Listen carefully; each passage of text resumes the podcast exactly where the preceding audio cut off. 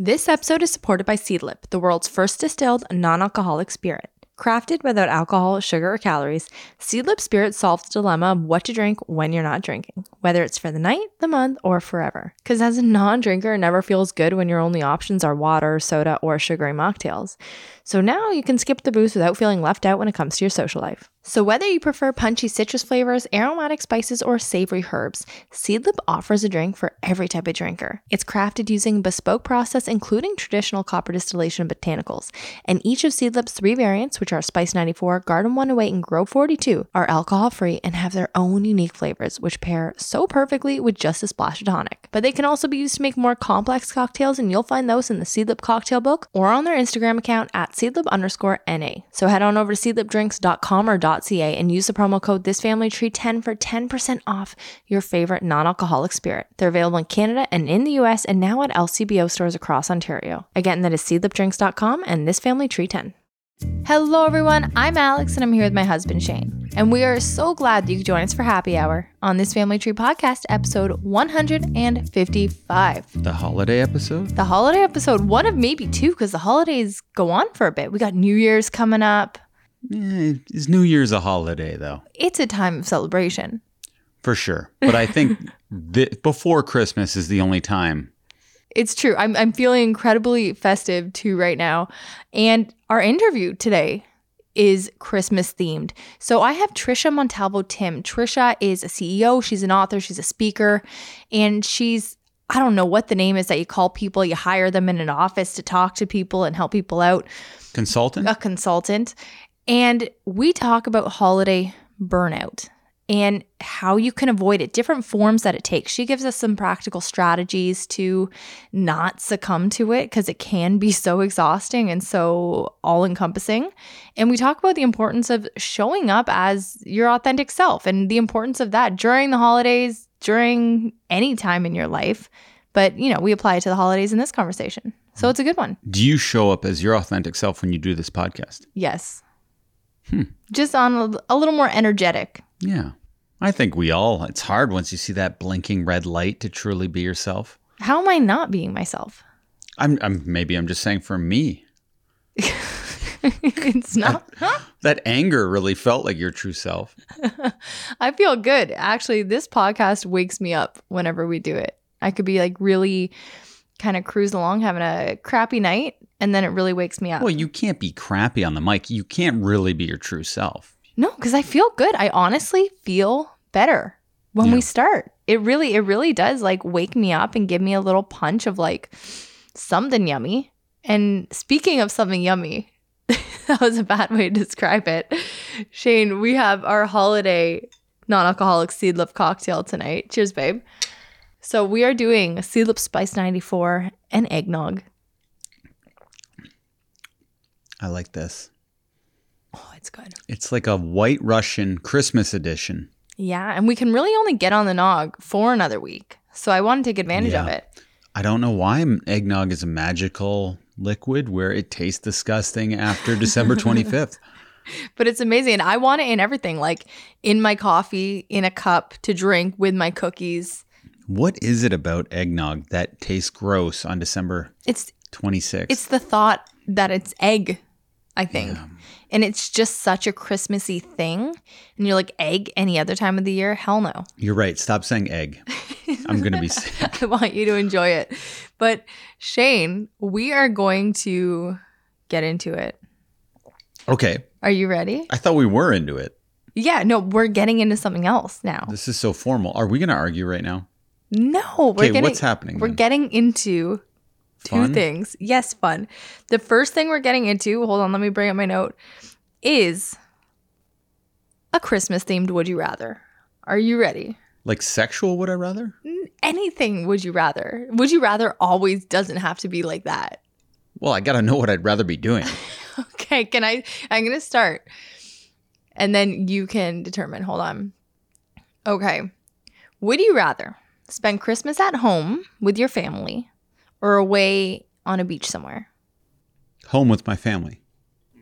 Same. Same. Christmas in like somewhere on my own, a la what movie is that? Four Christmases doesn't appeal to me. unless I'm going with like all the family, but Home Alone, the first Home Alone, they're in France, and that didn't look very appealing. It looked too warm. I can't be somewhere warm on Christmas. see, France isn't even warm, but it's I guess it's not a snowy. It looked warm in that movie. I gotta I gotta see those France scenes again because it's definitely in the northern hemisphere. Some of it. Mm-hmm. Um. Okay. Next question. Would you rather get intimate with Santa or get intimate with an elf? So it gets sexual. Like after all this talk, like I was some pervert for asking if it gets sexual. Second question: Not only does it get sexual, I'm up against Santa or an elf. So who would I rather? Being a straight man, would I rather get with another man, but it's Santa, so he has the fame factor, or an elf? Yes. And the, can the elf be any gender? Why not? Okay. Well, an elf, if it can be a woman. Okay, but like, how big are elves in this world? Are they the size of the elf on the shelf? Well, in my mind, in my fantasy, I guess that I'm being forced to have, she's normal size. Well, elves just aren't normal sized. In some movies, they're relatively normal. Okay, sized. so the elf that we're dealing with here, like in my brain when I made these questions, is pff, 12 inches max. Okay.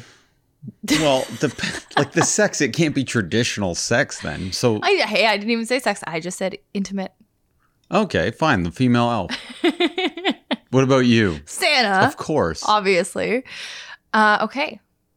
Would you rather listen to Mariah Carey's All I Want for Christmas Is You or Jingle Bells on repeat for the duration of the month? All I want for Christmas is you. I wouldn't. I would choose Jingle Bells because Jingle Bells will grate on me, but I would have to listen to it a ton of times. But I think it would just kind of blend in nicely to the background noise. However, one listening of All I Want for Christmas Is You, one is enough to grate on me. I'm not a fan of that song. Jingle Bells is too consistently the same, and that can drive me nuts. Where as the Mariah Carey song has ebbs and flows to it, and catchy parts and parts that are different. It's like the if I just went meh, meh, meh.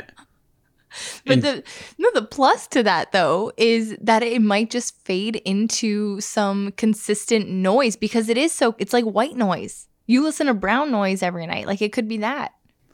no, not the same. I think I want a little melody. You live your life, Shane. All right, next question.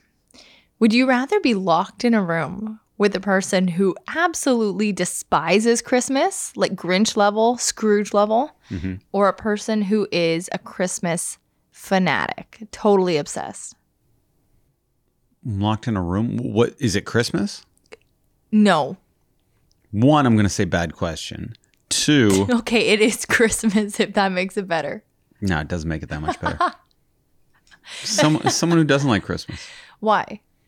I don't know. Sometimes cynics can be fun to chat with. Sometimes someone who's overly positive, if you're a jokester, you can feel a little eggshelly around them, like you don't want to say something that's going to upset them. So, my best self with my sense of humor, mm-hmm. it can be good if I'm around somebody who leans a little negative. See, I'd go the Christmas lover and then just sing songs until we get freed from the room or something. Talk about figgy terrible. pudding. Okay. I'm in. I'm, I'm, in having more fun though in mine. I don't know if you are. We're when we're- dancing around, doing a jig, having a party, and you guys are just sitting there complaining about shit. when we're out having our most fun, all we're doing is complaining about shit. We're like, oh, look at that person. They're stupid. You know, like e- every time I'm out people watching, it's just pointing out what somebody's doing wrong in our our minds. You know, The most normal people in the world. Meanwhile, Shane and I are the biggest weirdos at any place. But yeah, no, I I do love that. I love people watching. Um, okay, next question. Would you rather chug a gallon of eggnog or eat an entire gingerbread house in one sitting? gingerbread houses are largely inedible, so I will say eggnog. Yeah, eggnog for sure. You said a gallon. Yeah. How much is a gallon? How many liters? Your guess is as good as mine, babe. Okay. Yeah, I don't know. Okay, next question. Would you rather receive money or gifts for Christmas? Gifts. I would say gifts too. Why do you say gifts? Often gifts will exceed the amount of money that someone's willing to give you and and it opens your mind into something new that you might have not considered but potentially would like more Well, than you- if if you know what I mean like some things I would never buy for myself but then I get them and I like them. Same. And your life got changed by a Christmas gift. When Roseanne Nona got you Kit and Ace for the first time, you were looking at it, you're like, this looks like pajamas. I don't know if I'm going to like it. Put it on. You rarely don't wear Kit and Ace. Well, yeah. That shirt was unfortunately ruined by a child who stretched my neckline out. Thanks, Lucy. I was uh, essing on Lucy today, actually, also because when she was a baby, she pulled my hoop earring down in my earlobe and it stretched out barf. my thing, my ear hole. And I can't wear heavy earrings That anymore. makes me sick. I know, Shane. It's that awful. and egg drink mentions. Okay. Would you rather go the whole Christmas season without any Christmas movies or without any Christmas songs? Hmm. We pretty much have gone this whole season without Christmas movies. Mm-hmm. So I will say I'd rather go without Christmas movies. Yeah, same. Well, until it gets down to like the nitty gritty, and then I'm like, oh, we got to watch White Christmas or we got to watch. But it's only two or three nights when it's the nitty oh, gritty. exactly. But the songs, when you're in, in a store, whether you realize it or not, it's getting you in the mood. They make you feel good. I listen to a Christmas song, the same Christmas song, every day on my way to work. The waitresses? That one is in the rotation now. It's been in the rotation for about two weeks, but uh, Fairy Tale of New York by the Pogues. Sing it. How does it go? Oh, that one's like, You're Uh. a bum. You're a. It's like okay. bad words, but it's funny. okay. I like the waitresses wrapping paper song. Christmas wrapping. Yeah, it's so good. Okay, last. Would you rather? Mhm. Would you rather be the person who gets way too drunk at the Christmas party, or the person who does not get invited at all? Hmm. Probably not invited. I was just gonna say that because you don't want to get too drunk and then the next year not invited because of something embarrassing you did. I'd rather just they don't invite me because they're like, ah, maybe Alex is too busy. How often have you been the person who's too drunk at a Christmas party? Oh, good question. Maybe like once. Yeah. I've been there once in my early 20s. What about you? Christmas party? Not sure. Mm-hmm. Every other party, probably. like, not anymore, but I mean, I went through a period where it's just like, I didn't understand anything. Did the period in like, did it last into your 30s or was it solely confined to your 20s? Probably the pandemic has shifted me where I, I don't know what happened. Like, I felt, feel like I learned a lot over that pandemic period or something. Don't know. Yeah. Well, you and I, I like just our regular alcohol consumption has decreased by like 500%. Not that we were ever drinking heavily, but we'd have a glass of wine a night uh, or with dinner or whatever. And now we Mhm. will go for months without drinking without even really thinking about it. Yeah, I saw. I was just out at a pub crawl and I forget who. Oh, it was my friend Ian. We were talking about how much we drink wine. And I was like, I used to drink a lot of wine. Now I don't really drink wine that often. And he just looked at me and just goes, Because you look great. I was not expecting him to say that. I was like, Ooh, okay, good beauty tip. Stay away from wine. yeah, no, I love, I love wine. hmm And that's like if you would have asked me like during a wine drinking phase of my life where I'm having it frequently, like every day, I would have been like, "Oh, I'm not giving this up. It's my thing that I like to do to unwind." With it, it's not relying on it. It's just that's the thing you like. You would say every night, it's wine o'clock. I'm like, I would not. 2 p.m., Alex. I never have Let's for put the the, record. kids to bed. Get out. But I never have said that. And I do love a glass of wine, but when you just kind of get off of it, and then now we just, you know, drink at our leisure or whatever, but it's it's not that often. It's a good balance. At our leisure. It was our job before. All right. So now I am moving to Christmas. Never have I ever. This Are you ready? confuses me a lot. Never have I ever. I don't. My brain cannot wrap my head around this game. Okay. Never have I ever made out with someone under a mistletoe.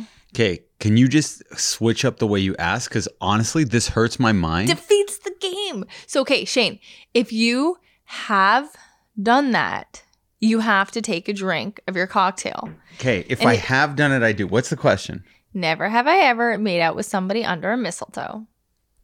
So I have, so I do it. Yes. So you got to do a little chug I don't think I have. I don't think I have. I think I think I've made out with you under a mistletoe.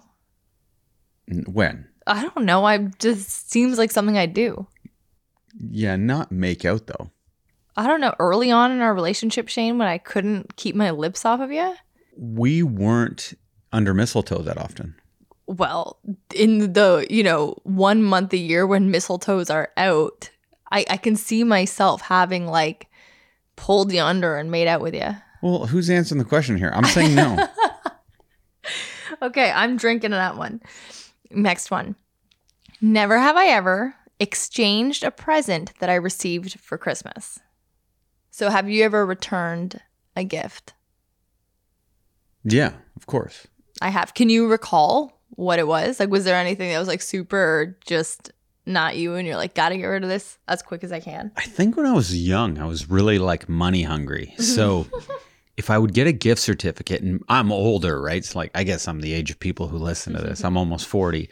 So you probably remember the gift certificates that actually weren't gift cards, they were physical objects. They were like Yes. checks that you could use at other places. So it, one time I remember I got a $10 jumbo video, like gift certificate. Was that the one with the elephant? Yeah, and you, they had free popcorn in it. Yeah. So I was so hungry, money hungry. I just went to the kids section and they had 69 cent VHS movies. I bought one, I think it was like Dumbo or something, 69 cent movie, got the change and just returned the Dumbo movie. That's genius. But I used to do that with all my gift cards. That's One- very smart. Once I got a $50 mall gift certificate, yeah. bought a bun from Swiss Chalet because they had a Swiss Chalet in the mall food court. I got $49 back.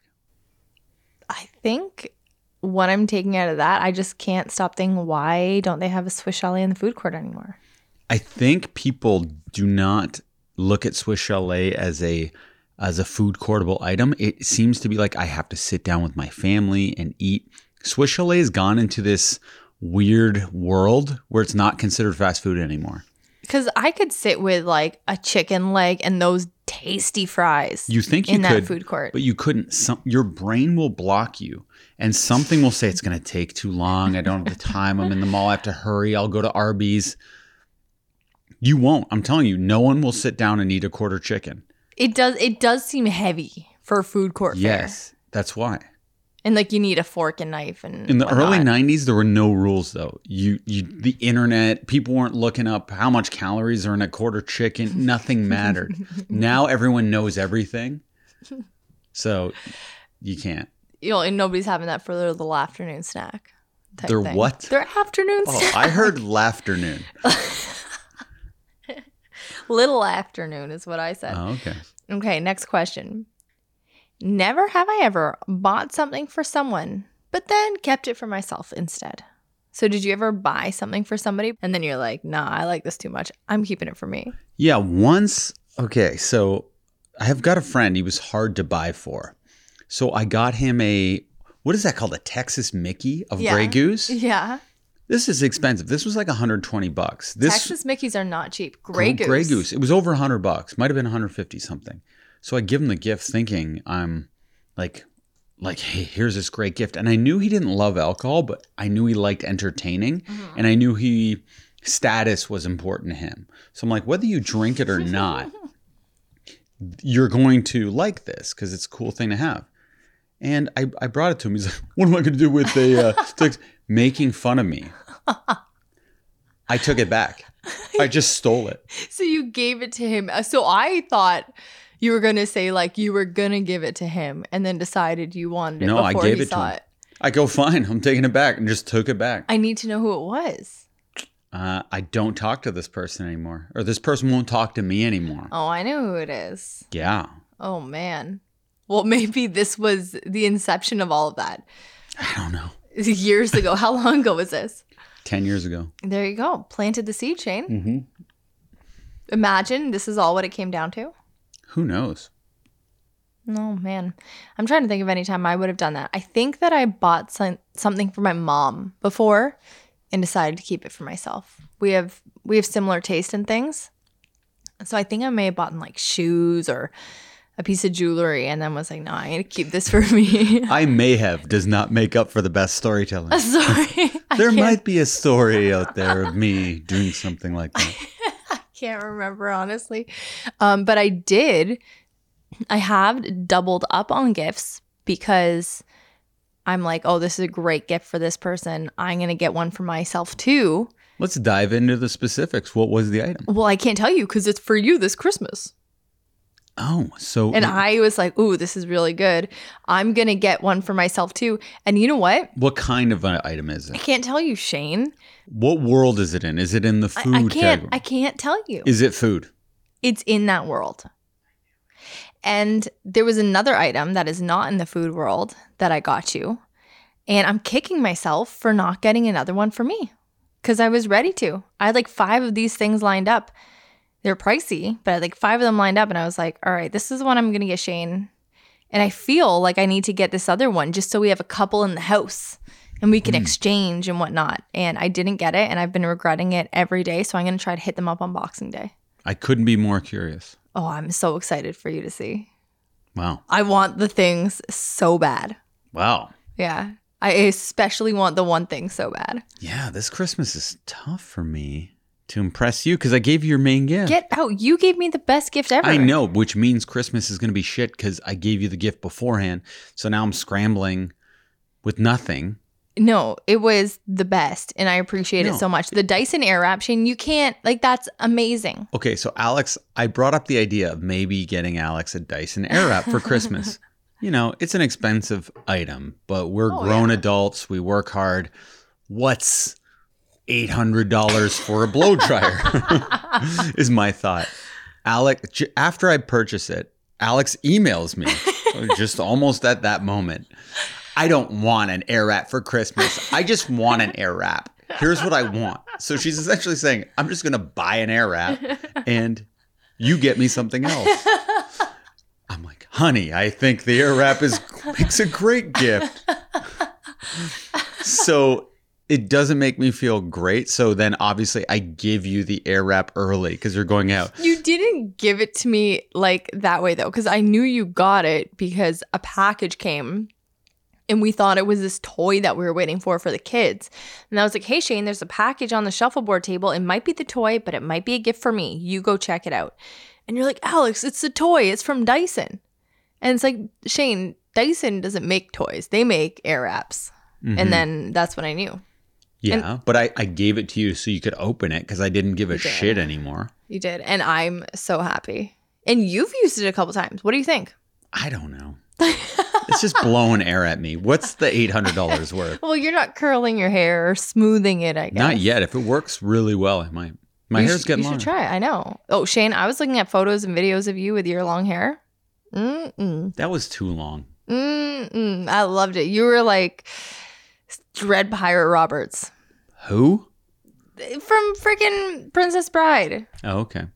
Yeah, you're like the Spanish looking Dread Pirate Roberts. Who is that guy? Well, it's Cary Elwes's character. He's long hair in that. No, he has short blonde hair and he looks nothing like you. But I'm saying you're like, you look like a Spanish version of that. Well, you realize there's another guy in that movie with longer hair. yeah, who is Spanish. Okay, just say him. No, but that's not who you remind me of. You're you were you look like piratey with that long hair. hmm It was hot. That's all I'm saying. What else you got, Alex? Well, now uh, that's it, and now my mind is just on long hair, and I think New Year's resolution grow it out. But that's just me. And with that, I say let's get to the interview with Tricia Wait, Timm. what's your What? New Year's resolution? That's for next week, babe. Okay, fine. Let's get to whom. Tricia Montalvo Timm. But before we get to this interview, let's let everyone know who we are supported by. We are supported by Mini Mioche. Mini Mioche is a premium, organic, ethically made, and sustainable clothing company founded and created in Toronto. An hour outside of Hamilton. Nice and close. And Mini Mioche believes in quality over quantity, and they make the best basics that you can get for your kids. I'm talking fashionable wardrobe staples that are soft, comfy, timeless, and can be passed from child to child regardless of gender. And we had the kids decked out in Mini Mioche tonight for the Santa Claus parade. I'm wearing a Mini Mioche winter hat as we speak, and it is the best, most comfortable hat I've ever worn in my life. Well, that's the thing. They have a new like winter collection out, like outerwear. So they have scarves for kids. They've got ha- toques for adults, toques for kids, and it is all so cozy and so warm, and like it looks, it looks amazing. I'm putting my name on the line that I stand by this quality. Tell them Shane sent you. Mini Mioche also now has a women's collection out, which is something that we've been, you know, crossing our fingers for for years. And I am absolutely in love. So this is the M and West collection. It's simple, it's made of French terry, and it's ethical and sustainable. All the things that you love about Mini Mioche. It's super high quality and just like it feels amazing to wear. I I rarely have taken it off since I got like a shipment in last week. Like, it's you- true. Might want to throw it in the wash. Get out of here. All of their organic cotton fabrics are knit and dyed locally using GOTS certified organic cotton and low impact non toxic dyes. You can find the company online at minimioche.com or at minimioche on Instagram and Facebook. And if you use the code thisfamilytree15, you're getting 15% off your order. This is available in Canada and in the US, and it is one use per customer. So load up your carts. Again, that is minimioche.com and thisfamilytree15. But we are also supported by We are supported by Bravado Designs. Bravado Designs makes the best bras you can get your hands on.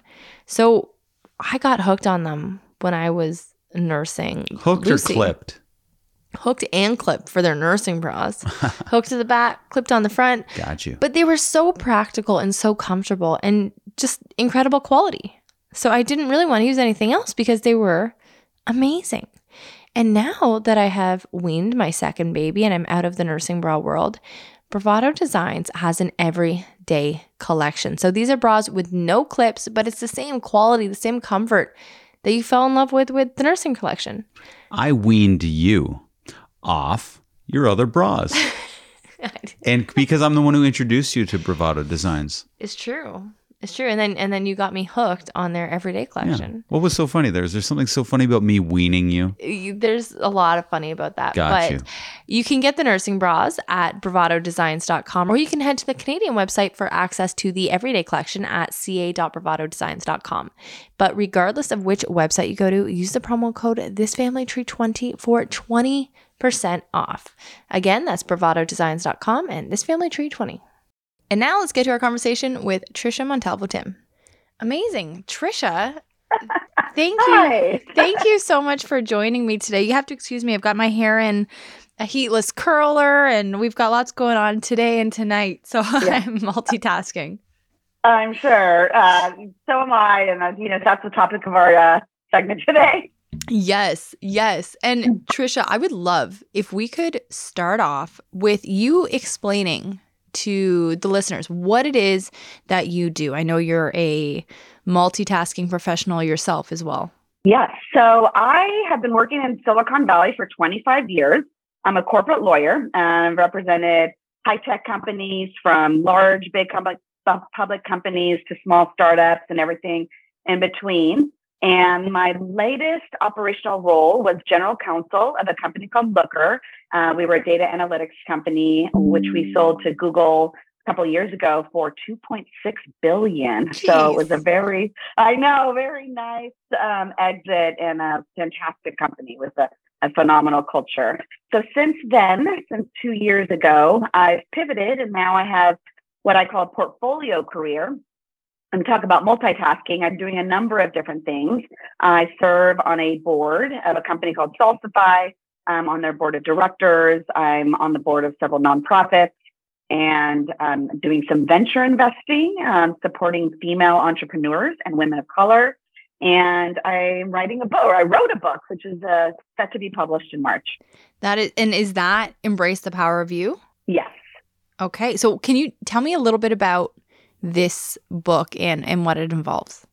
Yeah. So the book really, the idea came out of a friend. Uh, she had emailed um, a group of people over the pandemic, and it just I got an email that said, "Want to write a book?"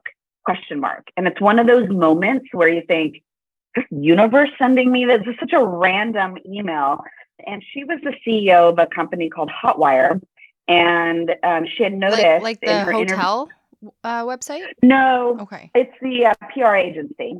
Okay, and um, she was noticing that there were when she was interviewing CEOs that the male CEOs were writing books and the female CEOs were not. And when she asked why, was um, there was not enough time. Uh, so there are, like most things, fewer female business authors out in the world.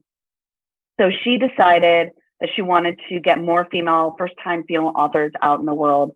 So she put together a group of 10 women, first time authors, to support each other through the book journey. And that's where it all began. And as I delved into it, I hired a developmental editor, and the story sort of took fold from there. It is a part memoir, and it is a story for anyone who feels like what I call an other in the workplace. Uh, they want to belong, but they don't fit in, and they change or adapt for themselves in order to fit in. Um, something we all did in middle school, but sort of continues through into the workplace.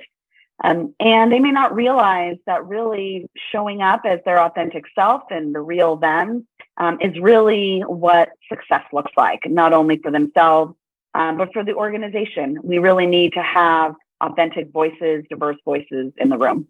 Yeah, I hear that. I mean, I'm lucky to work with a ton of really, I, I think, authentic people and wonderful people but I think that I mean, and this just from what I've seen, there's a trend toward that because there's still a lot of I'm total robots. I think that I run into yeah. Yeah. in every industry, right? Yeah. Whether it is in teaching, whether it's in the corporate world, whether it's in the influencing and content creation world, there people can be total robots, and sometimes it's hard not to do that because you know this is the plan for success.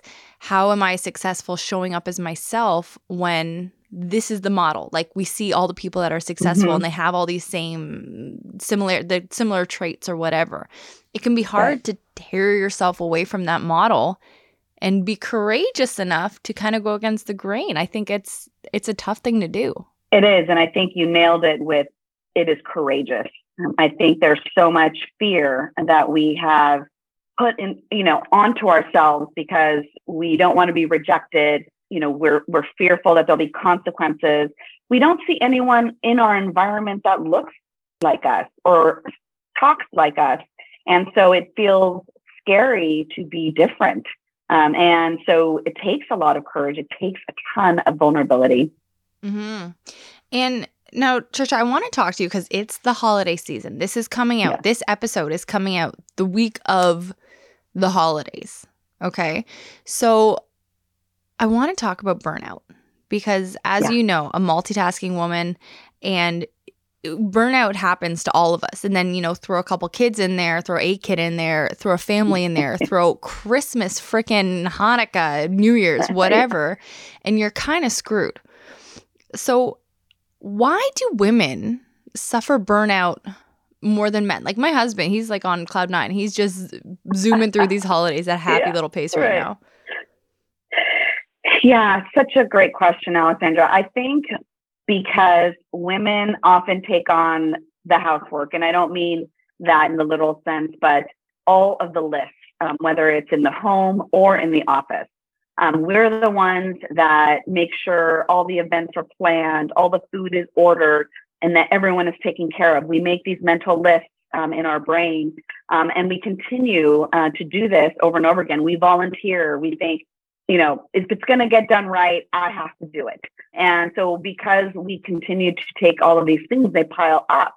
And, you know, in my book, I actually have a section around self care. And one exercise I use there, sort of just to bring attention to how much we've taken on over time, is an exercise around drawing circles. Um, and I asked the reader to make a circle for everything that is your responsibility and that you've taken on. And I asked them to do it from a time when they were carefree, usually kind of younger in their lives and sort of starting out um, out of high school to today. And you look at your circles from then, and I have a, a teenager who's in college right now, and her circle is just a big me. Uh, you know, it's just me. Uh, so everything is sort of revolves around what her needs are and what she wants to do. And I look at my circles and I started drawing them and I saw, you know, kids, siblings, parents, PTA, boss, employees, pets, carpool, volunteer work. Uh, and it goes on and on and on. And my circles filled the page. And I think when you add in the holidays, you add to the circles, right? Presents, decorations, house needs to look perfect, you know. And so when you just really physically look at it all, then you you're not surprised why you're burnt out because you've taken on so much. Yeah, I think that's a good way of really making I think the the invisible load tangible because it is it's so difficult and sometimes I'll step back and I'll be like, "Okay, why am I stressed right now? Like what am I actually doing that is making me stressed because I don't feel like I'm necessarily doing more than I I usually take on." But right. then if mm-hmm. I was to stop and write things down and actually lay it out, I'm sure it would be significant. Yeah.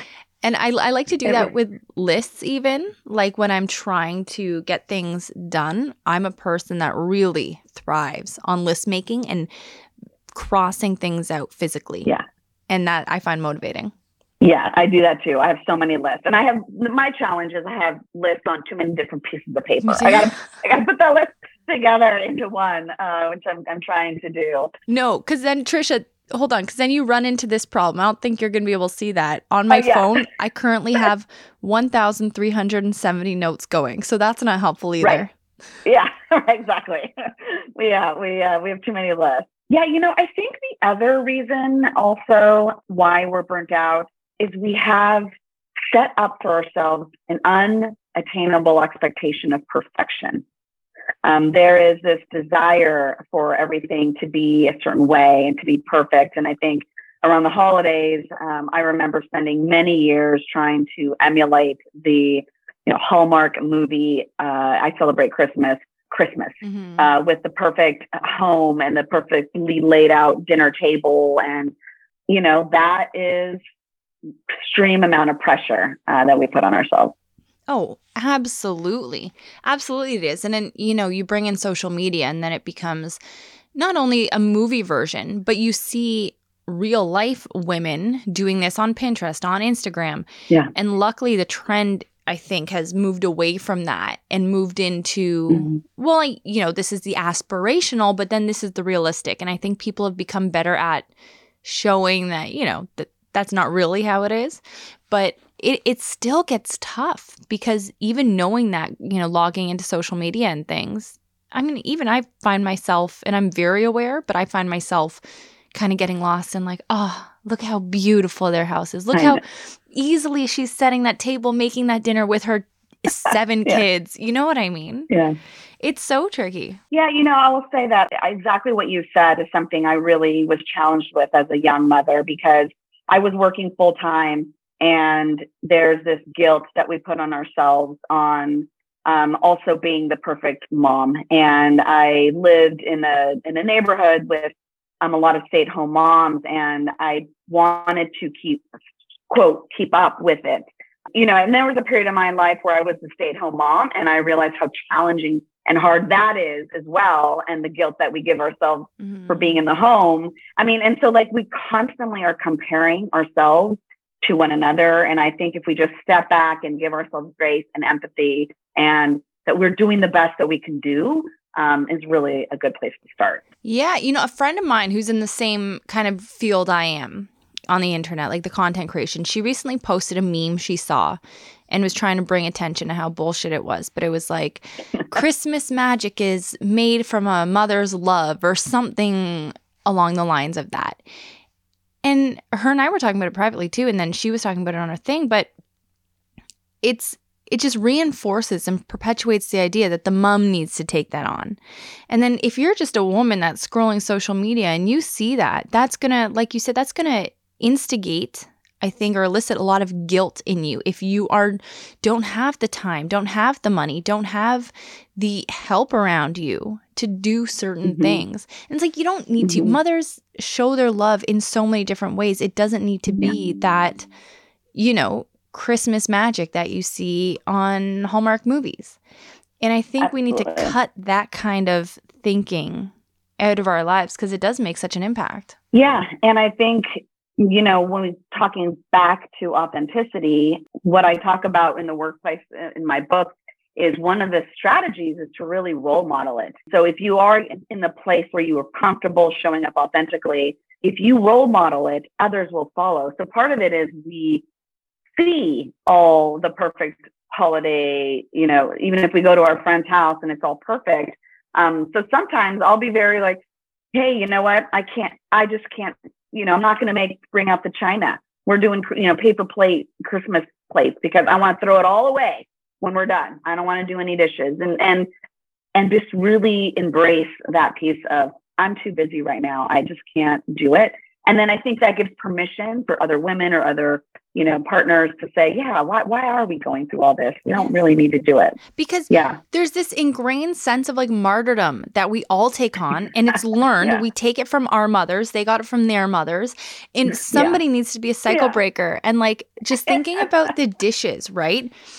I mean, my poor mom, she's the most wonderful cook that I've ever met. Like a meal in a five class in five star restaurant, a Michelin rated restaurant, it'll be more creative than maybe what she makes, but is it going to taste as good? Probably not. She is an incredible and inventive cook. Uh, and she wow. likes having dinner parties and she likes throwing these lavish meals and she likes really going all out on holidays.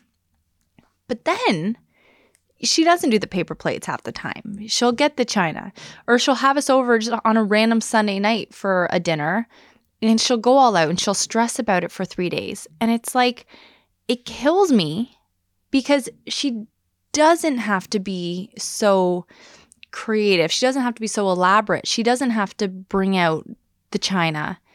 She mm-hmm. could knock it back by 20 paces. And then she'll say, Oh, well, you know, I just love doing it. And it's like, Yeah, but your love and your sanity seem out of balance right now.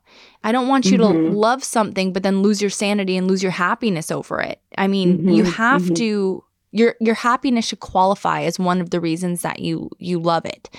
And I find that a lot of us just get so caught up in saying, "Well, I can do this. I'm a great cook. I'm a great host."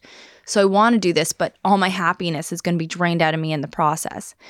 And it's it's that martyrdom that I think we all it's an infliction. An affliction, sorry. Yeah. yeah.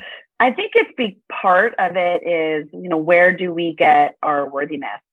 And there's a sense of worthiness that comes from throwing a fabulous dinner party, perfectly done. The meal's perfect. The decorations are amazing. And everyone's saying to you, what an incredible host you are. I mean, that feels great right? So, where, you know, how do we define our worth? And I think that the last decade, we're spending much more time talking about our mental health um, and happiness, anxiety. You know, I probably, your mom sounds just like my mom. And the anxiety I see in her physically in trying to prepare this perfect meal um, I see it. Um, she doesn't recognize it. And even though I try to say, look, you know, you're hyperventilating a bit here, running around, and um, and she's not recognizing it. So I think one of the things that I'm really grateful for is the conversations we're now having um, around, like just like we're having today, around you know putting ourselves first sometimes, and that that's not selfish. Mm-hmm. So, do you have any other strategies that might help us keep our sanity this time of year when we do feel that pressure and we in some weird way may crave the people saying it's not even a weird way you know every that people saying oh what a beautiful meal what beautiful decorations like how can we balance that in any tangible ways that, that you might have one strategy is not to be afraid to reinvent how you celebrate. I think another trap we often fall into is, well, we've always done it that way. We've, you know, always gone to mom and dad's house and done, you know, the meal until midnight, or we've always gone to multiple family homes on the same day because we've got to, you know, give equal time to everyone. Um, and so we run ourselves ragged because this is just how we've always done it. Um, but I think that as you move through seasons of your life, you, things change. You might now have a partner. You might now have children. You might now have elderly parents who can't travel to you. So how do you, you know, continue to come together in a way to celebrate, but maybe keep in mind everyone else's different circumstances. Maybe at, at a time you could travel easily but now you've got the four kids and it's much easier if people came to your house. So I'm just really consciously thinking about how you celebrate rather than um, being robotic. And this is just how we've always done it. Uh, and I would say, you know, as we talked about earlier, let go of the perfect holiday. Uh, I, you know, I think that, you know, Hallmark is great, but I don't think that we have to emulate that.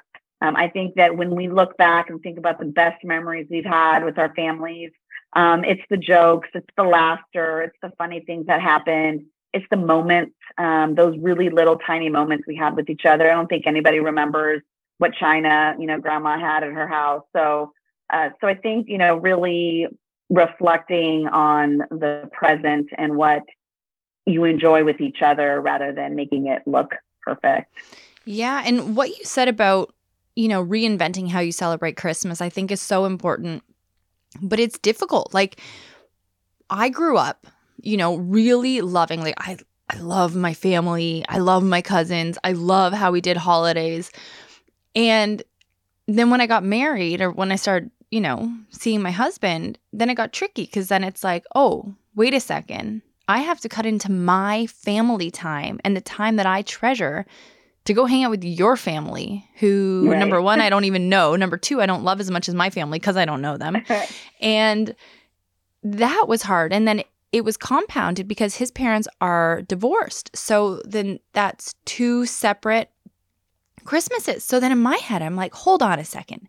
This isn't fair. This isn't equitable. Like, I'm giving up all my family time to now do two separate things with your family.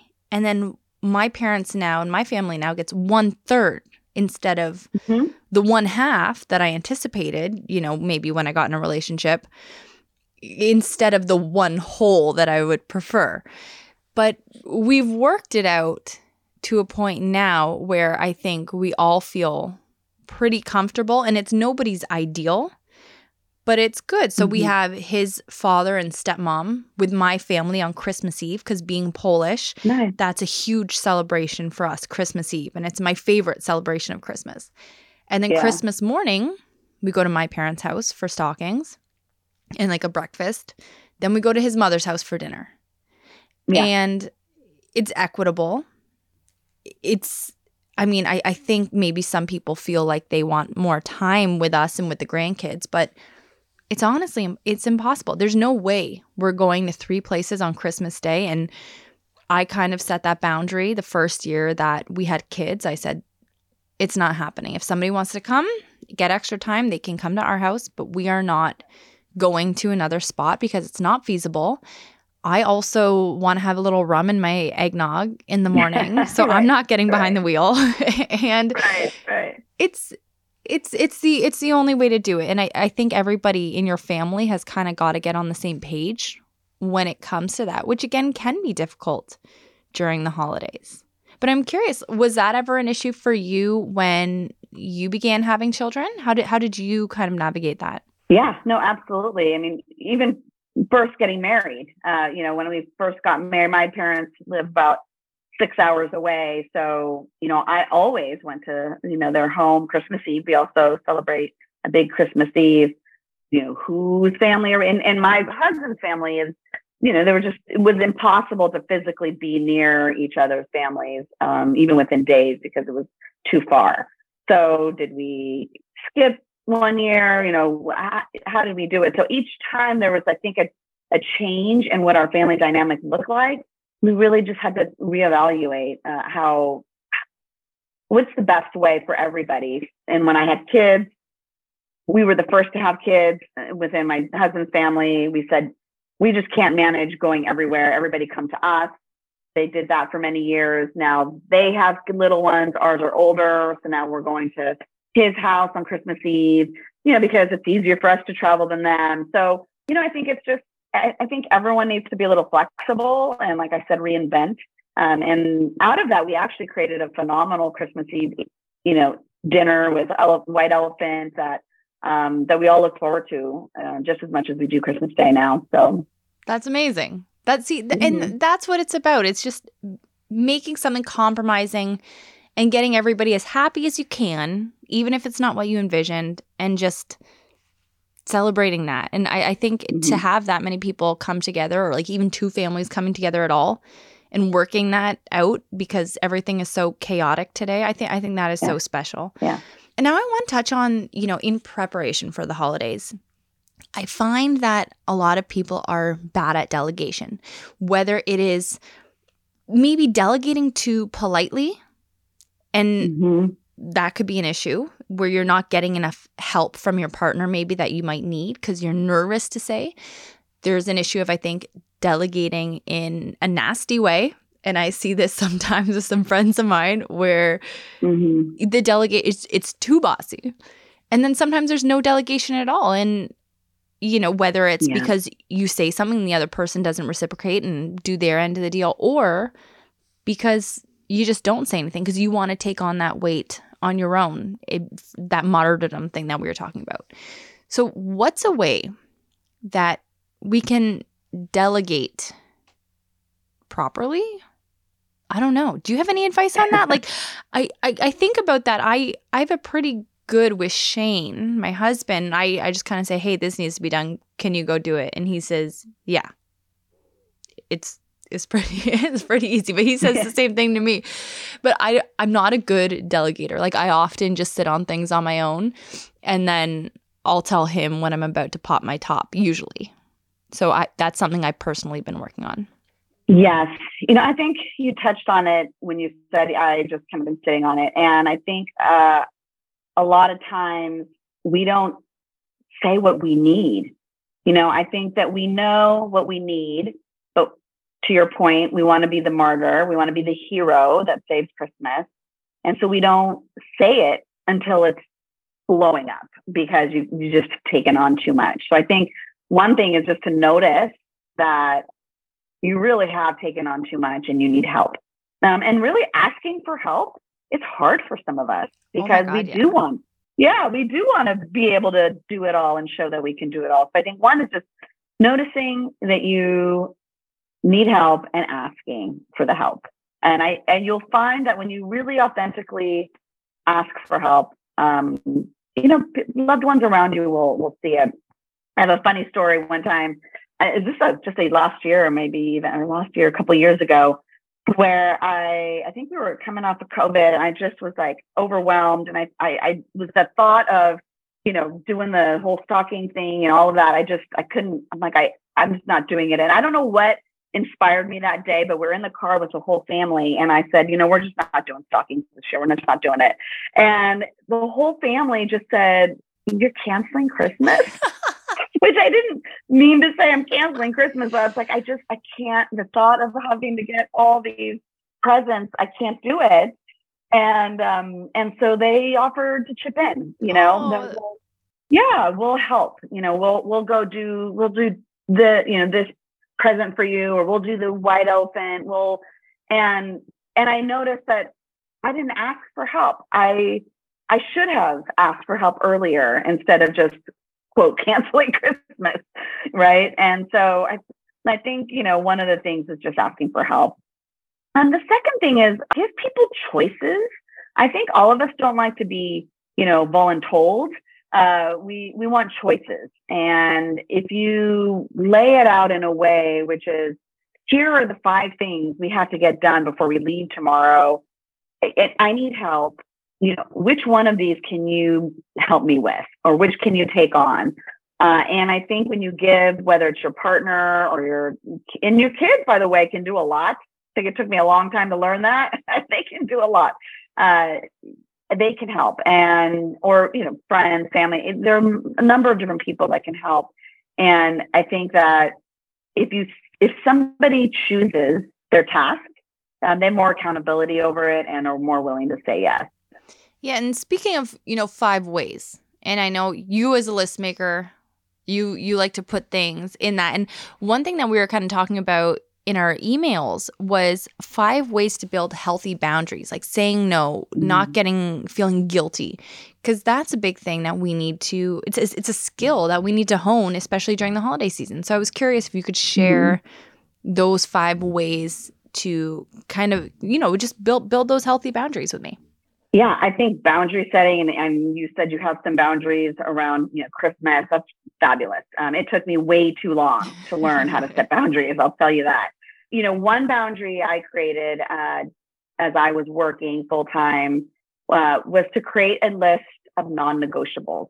And what I mean by that is find out the things in your life that you you do not want to get rid of because they're important to you. And that could be things for yourself, like your morning walk, your exercise, you know, lunch with your friends, whatever that thing might be for you, uh, make it a non negotiable because there is going to be a never ending competition for your time. And if you don't prioritize what that non negotiable is, it will go. And so for me, one of my non negotiables when I was working was family dinner.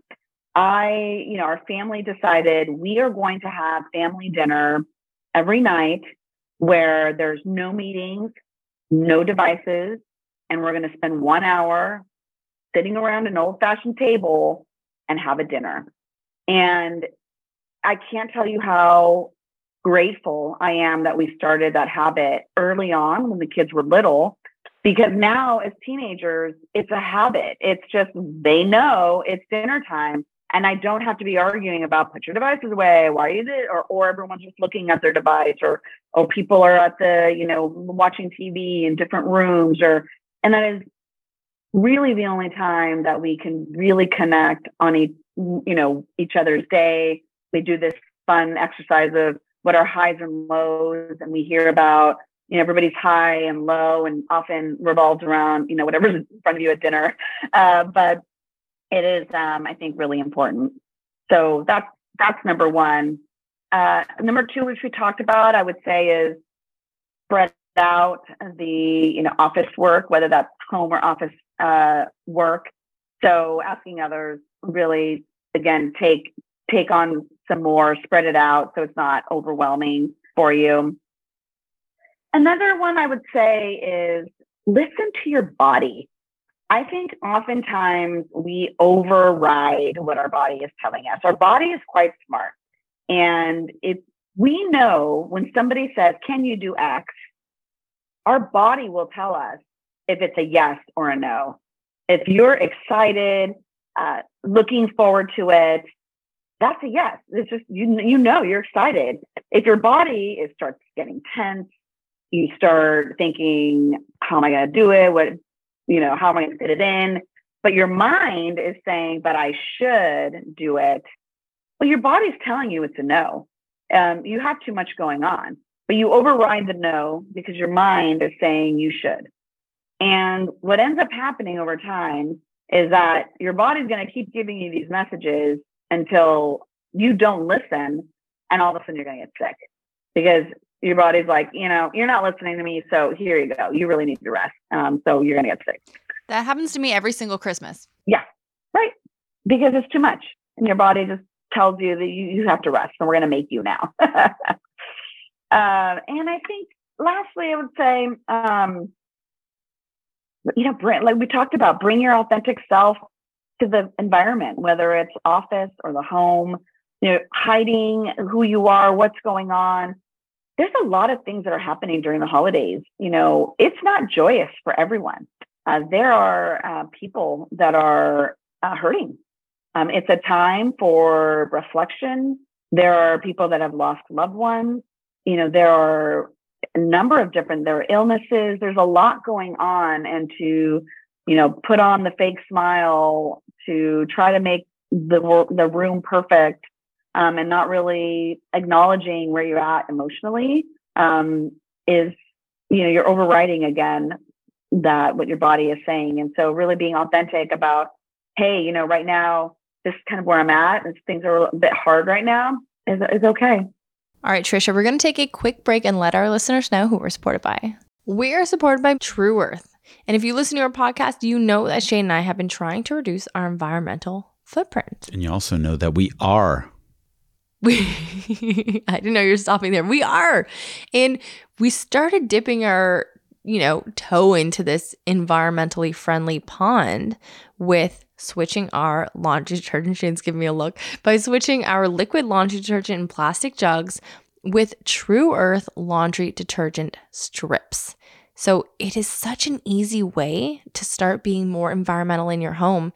And it's it sticks. So this detergent comes in these soluble strips. You simply rip them apart, toss them in the in the machine, and there's no plastic packaging. So it takes up like zero space in your laundry room. I think we have four years worth of laundry in there. Yeah, whether you care about the environment or not, I don't know. Maybe you're listening and maybe you're a denier of some sort. Who cares? It just keeps your house neater. And it works so well. Yeah. So this isn't just for liberals. This is for everyone. It is. It is. No, honestly, it, it works beautifully. It keeps everything so clean. And we go for the kids. We get the baby detergent because, you know, it's fragrance free, it's soft on everybody's skin, and it works so tough still.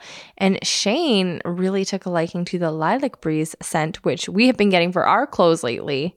And it's just, it smells like what, a spring morning? I don't know. If you put flowers in something, I'll it all smells the same to me. But yes, I, for the sake of your little speech here, I'm in love with the lilac breeze. So check out Tru Earth detergent at tru.earth and use the promo code thisfamilytree10 to get 10% off your order. And your order might be a single time order delivery or it could be a subscription and you're going to get 10% off of your entire subscription, which is huge savings. So you're going to love this product. Take our word for it. Again, that is tru.earth and this family tree 10. And now let's get back to our interview with Tricia. Yeah, and I, I think people are very understanding of that too.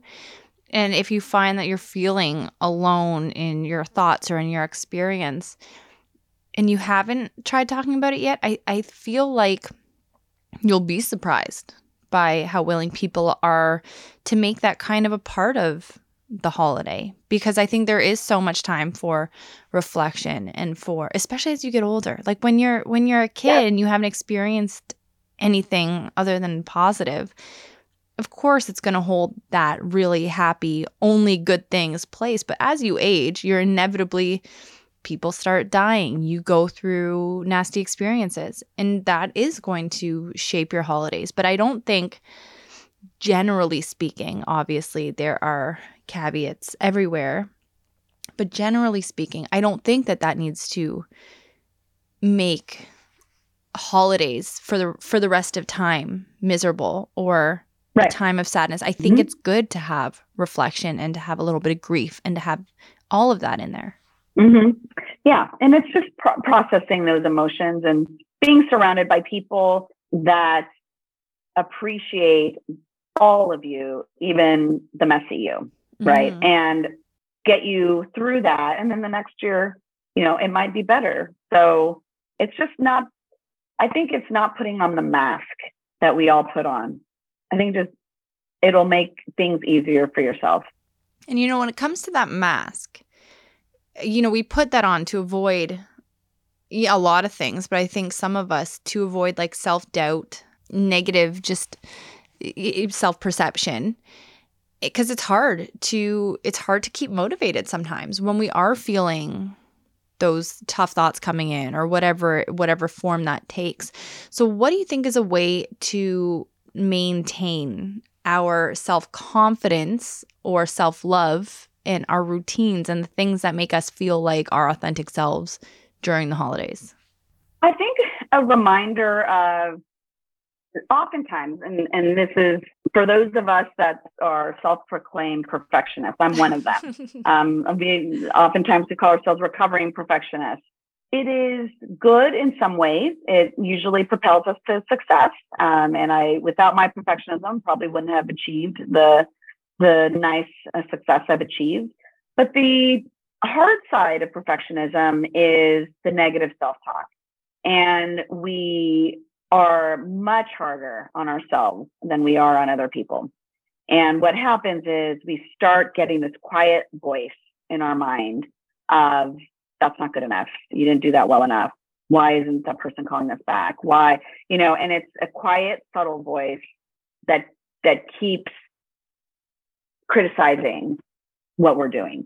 And I think one of the things is really noticing. I mean, the practice of noticing when that negative self-talk shows up. And and then acknowledging it's there and how it's wrong. Right. When people say, like in the work context, well, he didn't email me back, or I left message and hasn't responded in four days, or you know, it's like, well, it was four days, right? It, you you know, or it was it was 30 seconds ago. Like, why, you know, what are the facts that contradict what your story might be around the situation? So I think that's uh, really important. And with respect to uh, showing up authentically is surround yourself with the people and community that accept you exactly as you are. And whether it's friends, I mean, sometimes, you know, sometimes you got to look at your friendships and say, am I putting in a lot of work to be something that fits into the group? Or do they accept me exactly as I am? And if they're not accepting you exactly as you are, the whole messy self, well, maybe maybe it's time to reevaluate some of those friendships. And the same um, goes in the workplace. If if you have to, and I did this for decades. You know, I I, I changed, you know, the way I was, how I dressed, how I spoke, how all of these things because I thought that was the way I needed to show up, uh, without realizing that that takes so much emotional energy to do uh, that you don't need to do it. And and there are people and places out there that will love you for exactly who you are. Mm-hmm. Oh, it's exhausting to show up as yeah. not yourself. It is so yeah. exhausting. And I even think of when I started kind of getting involved in podcasting and online. And I wasn't, especially online, like on Instagram, social media, I was not myself. I was like kind of myself, but then I was also combining it with what I thought people wanted to see. And it was so hard to create content. It was so hard to write something because it it wasn't entirely it was mostly authentic but still trying to fit into that mold. Yeah, yeah. And it is so exhausting and I hate it. And I'm so glad to be past that. I know it is exhausting, and you know I'm going through that myself right now. As you know, I'm a first-time author. I'm also not been on much on social media, so I'm you know, starting to ramp that up. And it's like, well, who is me? And and I think we go through that anytime we start on something new, um, because the it's new, it's uncomfortable, and so you're trying to you know evaluate and figure it out, and you know, and and I think recognizing that it will not, it will always kind of show up.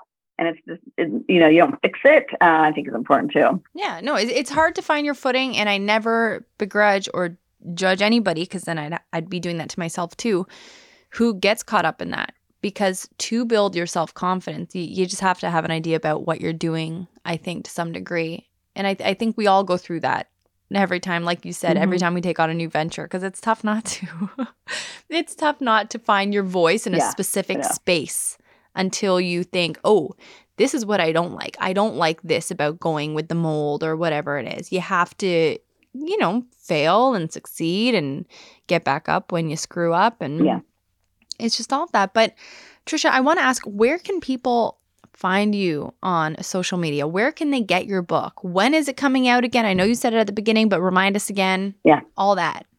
Yes. So you can find me at triciatimm.com, and that's T R I C I A, uh, Tim with two M's.com. And uh, my book is out in March, March 7th, uh, 2023 and you'll find my book on Amazon. If you want to support our in, independent bookstores, IndieBound, uh, you'll be able to find it locally in Barnes and Noble and, and, and all retailers. Amazing. So I'm thrilled. I'm excited. It's a new venture. So I'm in that uncomfortable space of promoting it and because I'm bringing my whole self out there. But really, I think growth happens in these new spaces. It's been an awesome ride so far, and I'm looking forward to it. Oh, hell yeah. And Tricia, congratulations, by the way. That is no small feat, and you deserve just to feel so great. So I, I really hope you do. And I, I wish you the best with the book. Thank you. It is. It's been a huge journey, long, big learning curve, but um, I've, I've loved it. Thank you. I appreciate that. Absolutely. Well, it was so nice meeting you, and thank you so much for doing this on a Saturday morning yeah. with me. That's so crazy, I know, but I really appreciate it. Oh, thank you. I appreciate it. Awesome. Have a great weekend and Merry Christmas. Yes, you too. Merry Christmas. Great interview, Alex. Oh, thanks, babe. But this is the Christmas holiday mailbag edition. All right, so let's get to it. The first question submitted to us What is your favorite thing about Christmas?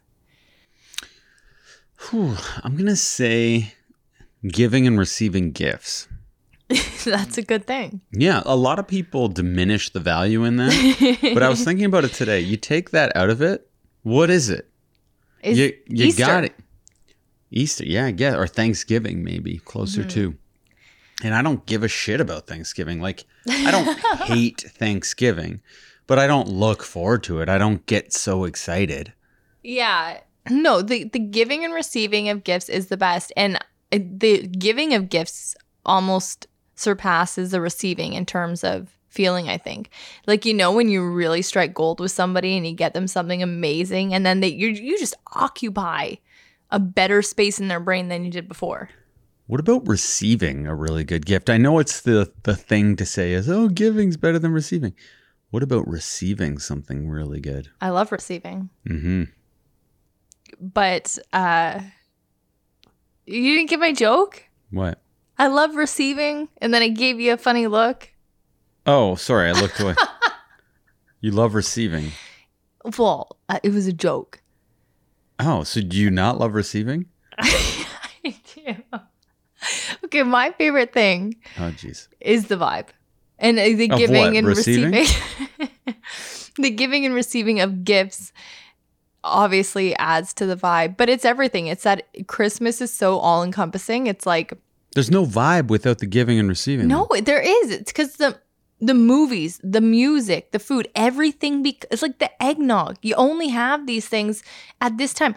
Easter, uh, Thanksgiving, they don't have their own desserts. Like we get candy cane ice cream that comes out every time this year. And like there's a whole culture around Christmas and everything around you changes so much. I would argue without the gifts, there's none of that. Well, I'm saying the gifts add to it. Okay. They're a part I think of the gifts are it. but it is just the vibe of Christmas is incredible and it's just it's not replicated at any other time of the year. I think the closest thing is Halloween where everything around you, music, movies, whatever changes. But Christmas is just way lighter and it's way more fun and it's just happier. It's like everyone's birthday. Yes. Yes, what a better feeling than that. Right? Okay, the next question. What is the most underrated gift? And I'm just going to say socks and underwear. Yeah. underrated, amazing. Nobody doesn't like getting socks and underwear, especially if you get them some nice undies that they're not going to buy for themselves. Yeah, socks. New socks, nothing's better. No, no, it's amazing. And I, our floors at home are notoriously terrible. We wear Crocs inside though. Yeah, but uh, only recently. And because of our terrible floors, all my socks get damaged within like a week of wearing them. But we wear Crocs inside all the time now. Yeah, but all my socks are already damaged. Wear your Crocs more then. I do. That's what I'm saying. Since I've gotten the Crocs, I haven't damaged any more socks. But prior to that, Hey, vanilla ice cream, everyone. you're welcome. It's your rap name. No, I get that. Okay. Do you have anything to add also, though, for underrated gifts? No. Okay. Next question Vaginal steaming. What is it and why do celebrities do it? Shane, have you heard about vaginal I- steaming? it's funny. I was going to say that as an underrated gift. have you heard of it? Vaginal steaming? Yeah. No, I just now, I assume it clears up the pores down there or something. Oh, it's like them a very like goopy, like um Gwyneth Paltrow type thing. But it's something that's been done a lot in different countries and you know women will add like herbs and things to it to get a different concoction going. And it's supposed to i wrote down all the things that people purport it to do. So they say it ha- is a natural remedy for cleaning the vagina uterus and entire reproductive tract. And it helps relieve stress, depression, hemorrhoids, infections, infertility, hormone imbalances, headaches, fatigue, digestive es- issues, and generalized pain. So there's zero scientific research for this, but you can like severely injure yourself or burn your labia or your clitoris, which sounds horrendous. And it's just, it lives in one of those weird worlds where it's not regulated you can vaginal steam, but it also might be cause a breeding place for bacteria and yeast infections. Like, would you ever, if somebody was like, Shane, steaming your penis is going to relieve stress, depression, clean out your reproductive system, would you do it? Hot steam. I don't even steam my body.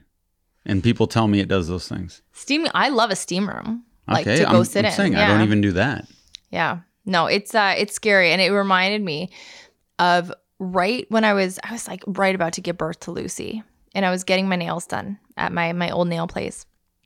And my manicurist, she's doing my nails and she's going, "Oh, you know, when that baby comes out, you're going to have to start getting in shape again." And I was like, "Oh, thanks." okay.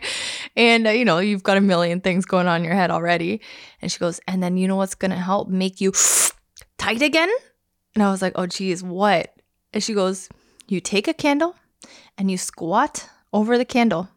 And you do that every day for 10 minutes. Squat over the burning candle. And I was like, I don't know if I, I don't think so. I don't know if I want to do that. And she's like, you do it and you tell me the results. and obviously, I never did it.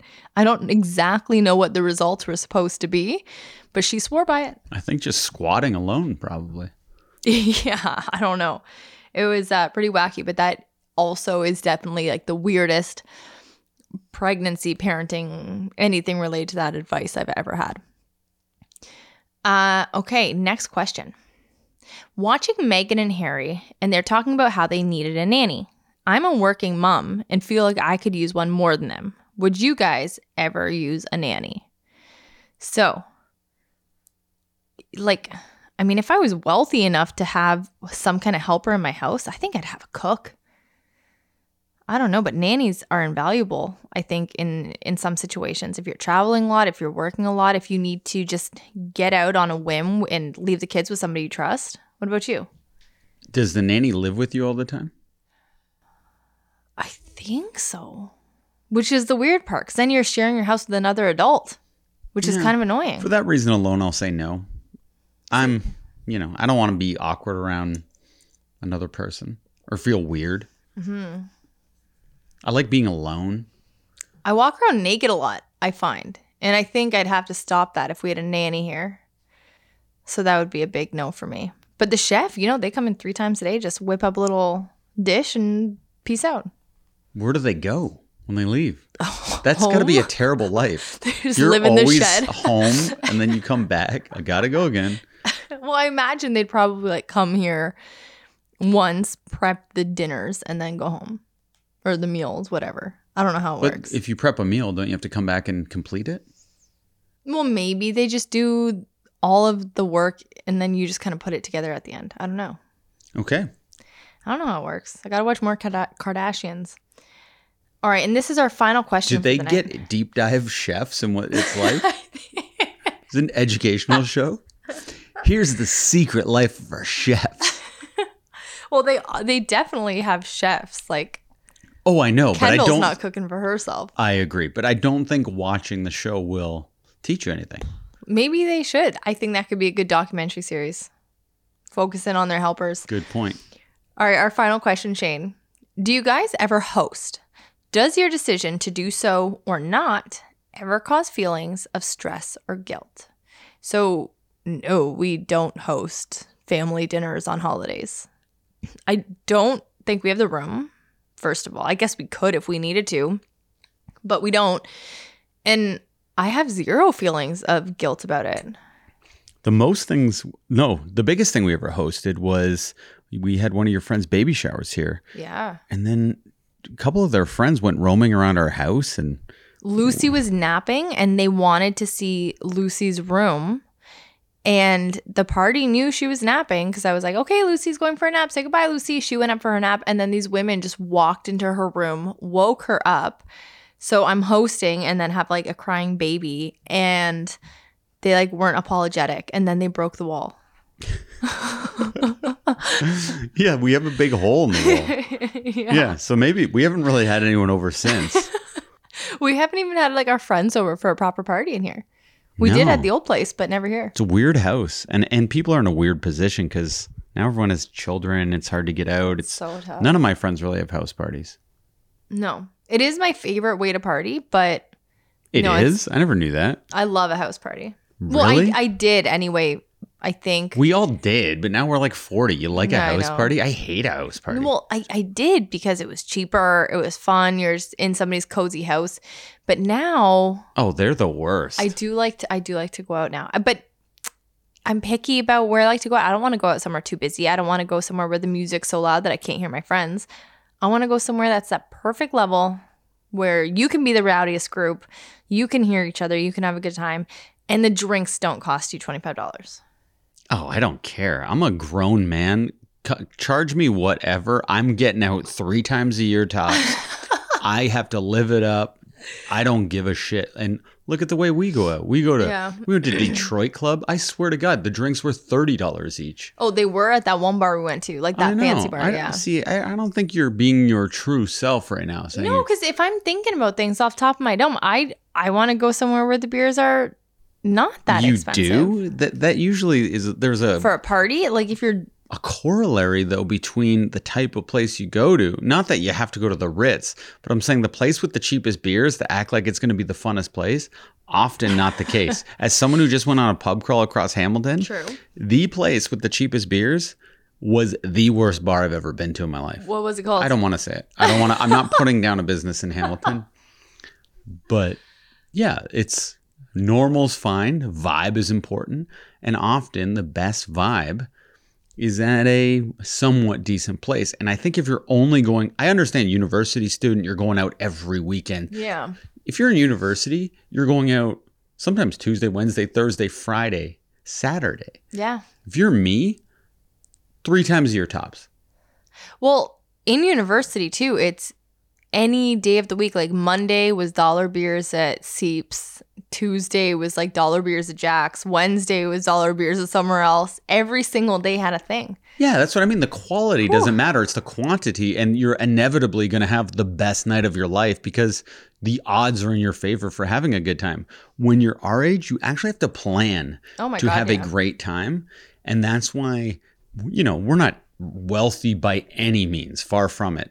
But I am willing to treat myself to put the odds a little bit more favorable for that we'll have a good time. That's I had zero guilt about Detroit because of that. Oh, I know. That's why I found your answer so surprising that you Well, like house parties, which no, are but a I'm thinking nightmare. about with my friends. Like, you know what I mean? oh, still with my friends, it's tough because you get saddled up with one friend, and you know, friends. It's like you get twenty friends. There's that one friend you're only really comfortable with after like four beers.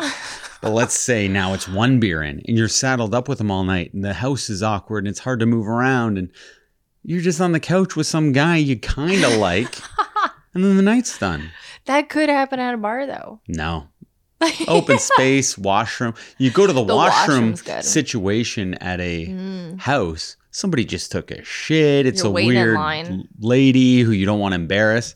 I'm more worried about smelling a lady's shit than someone smelling mine. Your wife took a huge dump in the crapper. well, I just know women tend to get more embarrassed by that sort of thing. Well, yeah, you're or is that telling me.